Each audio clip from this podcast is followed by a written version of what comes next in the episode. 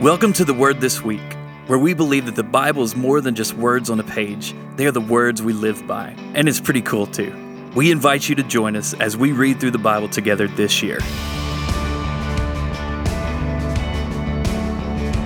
Welcome back to the Word This Week. I'm your host, Bryan Vaughn, and this is episode 37. Joining us this morning are uh, Jim Fox and Josiah Fox. Hey guys, how you doing?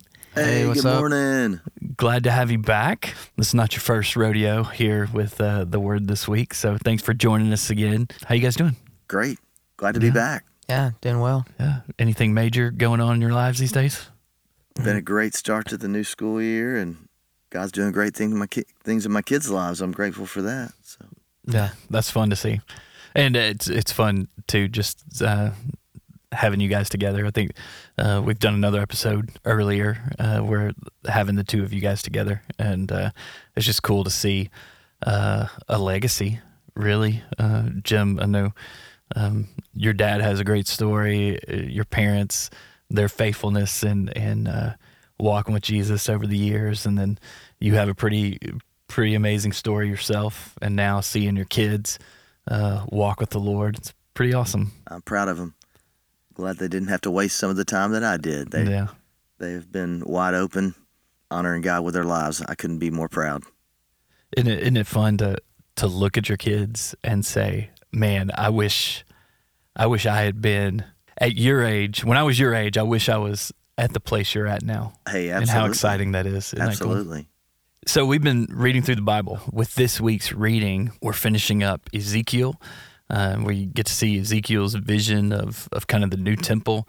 Once the, the people get to come out of out of exile, uh, we finally. I thought we've been seeing the end of Jeremiah for the past uh, three weeks, but we finally, I think, are seeing the end of Jeremiah. Uh, we are seeing a couple of chapters of Daniel, uh, and then we also start the book of Job.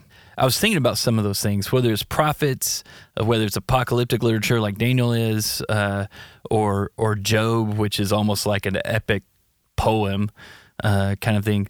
Some of those things I think in my past have been hard things to read, or something. Sometimes I just think, oh, I'm muscling through them, uh, but now I. Uh, I read them from a, a very different perspective. So I was wondering for you guys, how has the way you read those kinds of things in Scripture changed over the years from when you initially would have said, "Yeah, I read Scripture on a on a consistent basis."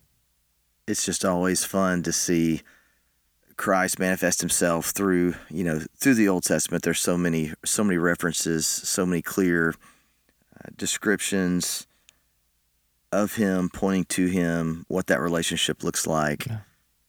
and it's it's exciting. Jim, was there a time in, in your walk with the Lord where uh, you would read things, or maybe even like I get to something like Job and just be like, uh, I don't know that I really want to read that. I'm just going to skip over it. Sure. Yeah. Yeah. I mean, I think that's easy for all of us. Cruise through the the details. A Yeah. lot a lot of those here in the Old Testament. A lot of those in Ezekiel about the temple. But but a lot of important things to be gleaned too. So yeah, Man, when I really started consistently spending time with Jesus, I did not like the Old Testament. There was like Mhm. some stories that I liked, like First and Second Samuel, First and Second Kings, some stuff in Genesis, Yeah. maybe a little bit in Exodus. But I remember it was actually with a friend, and we were talking about Job, and he mentioned like biblical scholars around the Old Testament, and I got upset because the only experience I had, majority majority experience I'd had with people who wanted to be experts on the Old Testament, just used it to manipulate the way I lived my life, Hmm. and and that was my perspective on people who enjoyed the Old Testament. And I told him that I said people who study the Old Testament just want to use it to manipulate your life, and You had strong opinions. I I was very opinionated, and he was very gracious, and we um, we hung out a lot, and over several years we laughed at that moment Hmm.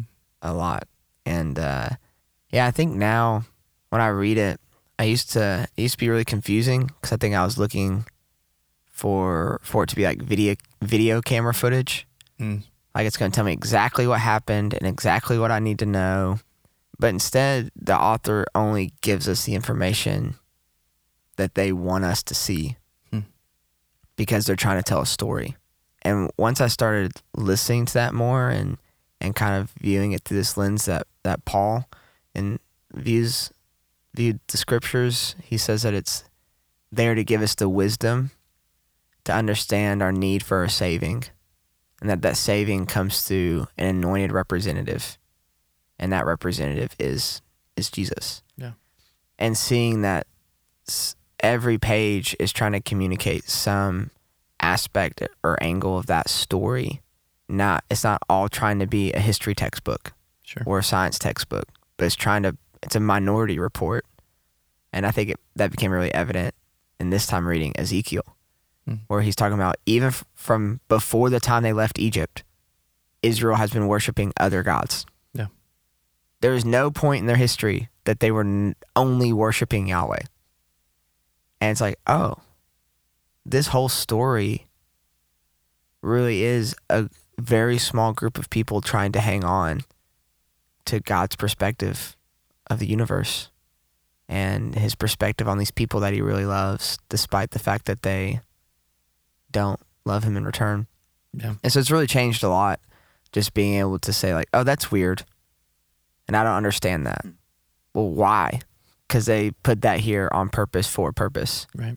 um, once I started having that perspective um, of not of realizing that nothing in the Bible is accidental hmm or haphazard, um, it really gave me permission to to go down the rabbit holes and learn more. And I love it now.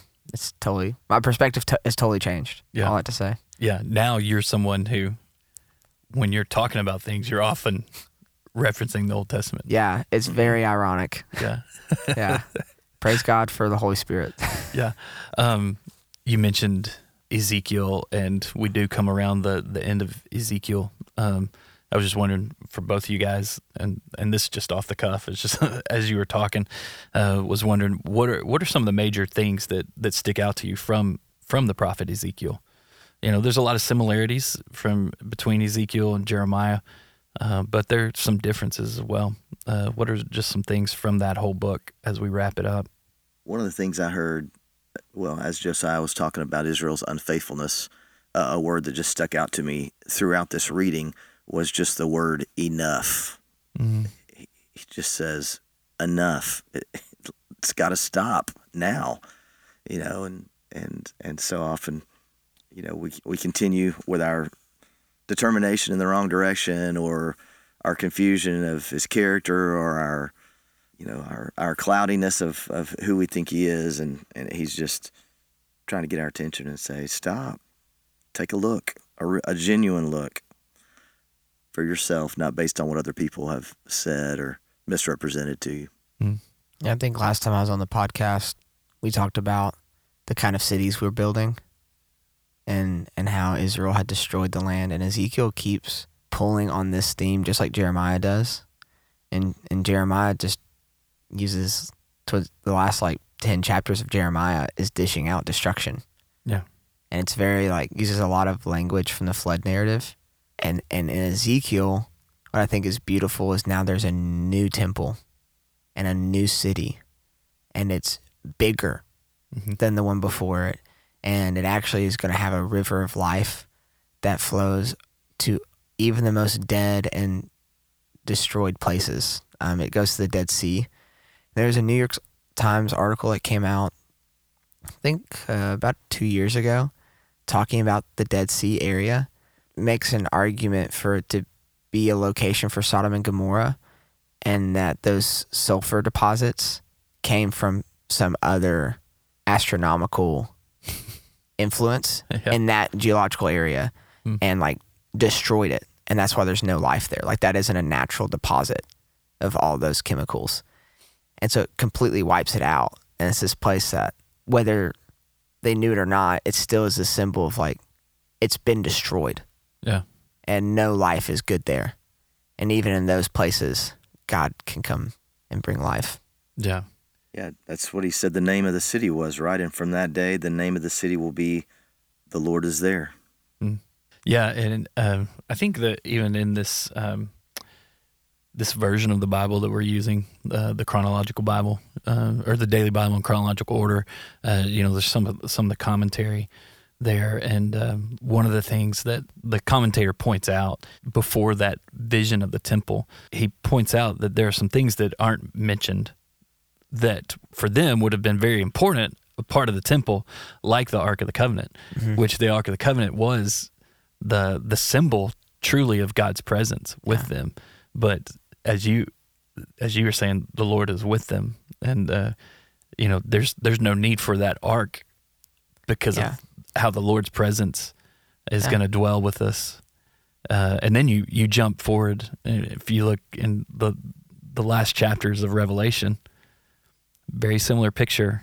Yeah, John goes nuts with some of this imagery of like rivers of life, Mhm. um, and there being uh, a tree on both sides of this river that bears fruit, and the leaves are, are used for healing for the nations. Mm. It's Oh. Revelation 22 is a quote from Ezekiel. Yeah. Psalm 46 talks about that too. There's a river whose streams make glad the city of God. I just love that. Love that picture. Yeah. It's it's what we've talked about I think this whole time that you have all of these different authors, all of these different works of literature that have come together in what we call the Bible and it tells one unified story that that points to the per, the person and the work of of Christ, of Jesus. And uh I I just love seeing those things and seeing those connections. And I think that's what's even made reading the the Old Testament through this time um, made it even more more fresh. You know, is just seeing those themes that continue to re- not only repeat themselves, but also point to, hey, this is where we're headed. Yeah. You know, that's so cool. Can't wait. Yeah. Uh, thinking about all we've read this week, um, what are some things that are jumping off the page to you guys? what jumps out to me uh, is in the life of Nebuchadnezzar, as I was thinking about the word that jumped out to me being enough. When when it's time, he can he can break you instantly. I mean, Neb- Nebuchadnezzar, he told him, gave him a warning, just like he always does us. He he cares about us. He loves us. He'd rather not discipline his children, but he does because he cares. And Nebuchadnezzar, exactly a year after his pride was had swollen up in his chest and he looked out over everything he had accomplished as a leader and built and made and and just didn't acknowledge God's gifts or or his hand that was involved in that and he he humbled him you know God has that ability to humble us and and and he did that very uh, very thoroughly for Nebuchadnezzar by having him live out in the land. He's down on all fours. He's you know he's like a wild animal. And then instantly he restores him a year later instantly restores him. And and he i believe he came to faith in in that in that period of his life he he honored god and was very vocal in his leadership of his nation about god's authority and power and that there was no other god like him Right. That really touches on one of the, the major themes in, in the book of Daniel, uh, where um, Nebuchadnezzar's continually, after seeing the evidence of the God Most High, and saying, you know, with uh, uh, uh, the the three friends, uh, Shadrach, Meshach, and Abednego, and their story in chapter three, um, he recognizes, oh, hey, their God is the God you want to uh, want to follow because He is the the Lord Most High. Or in even chapter two, uh, the dream that he has that Daniel, uh, because of what God had given him, the the interpretation there, he acknowledges the God Most High, but then he continues to put himself in the place of God, and uh, that chapter four, uh, where you're talking about, totally shows no, there's only one God just because you're king of Babylon, the the the center of the world at the moment, um, I still have power over you, right? Yeah, and I love that he didn't give up on him. You know, I mean, he he he several times in his life revealed himself to him, but but it was it wasn't too late. Even though he had blown it royally, he he did humble himself, much like David. You know, humbled himself before Yeah. the Lord and and was restored.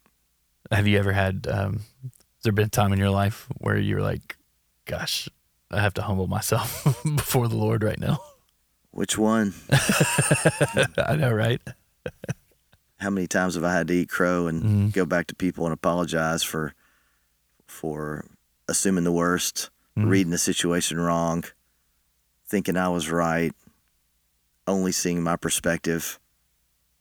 Josiah, what what are some things that are jumping off the page to you?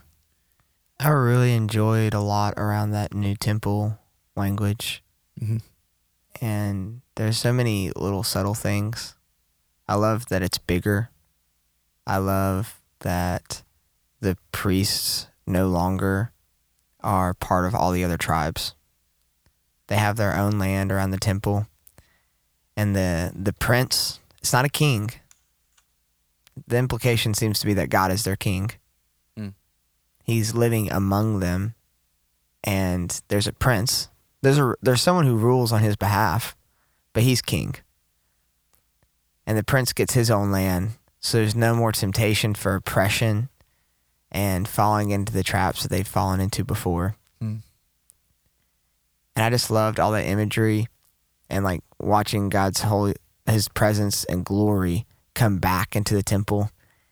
And the messenger says to ezekiel hey no one that gate that east gate that that god just came through no one else can go through that gate except for the prince when he wants to really praise god and offer uh, sacrifices of thanksgiving. Yeah. then he can he can sit in god's presence to offer him praise. And it's just i found it really beautiful to sit and think think about and, and to know what's coming in the year like of of John the Seer and his uh, book of Revelation and, and how I think we can miss the point sometimes in all these things and and forget that God's trying to make things new. That his heart is to dwell with us and to redeem the world we live in. Not not to destroy it and to take us all away somewhere else. His goal is to redeem the creation he designed us for. Yeah. And to dwell in it. It's C.S. Lewis describes um, the fall as a false start.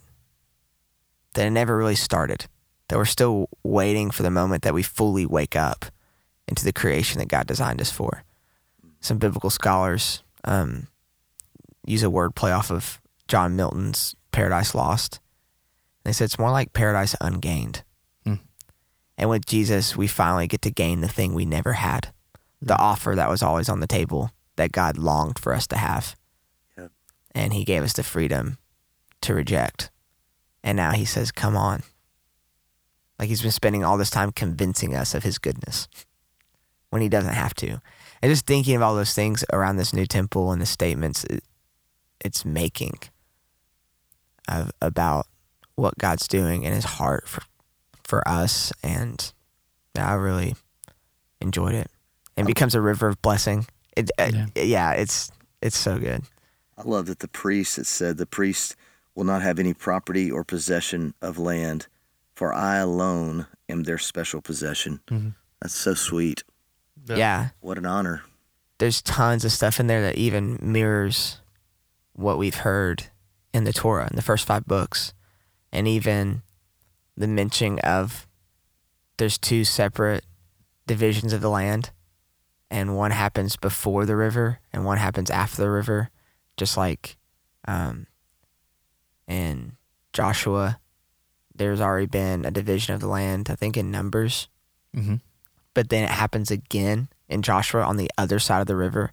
It's almost like a whole new, like, hey, we're going to redo this whole thing again, and it's going to be perfect. Yeah.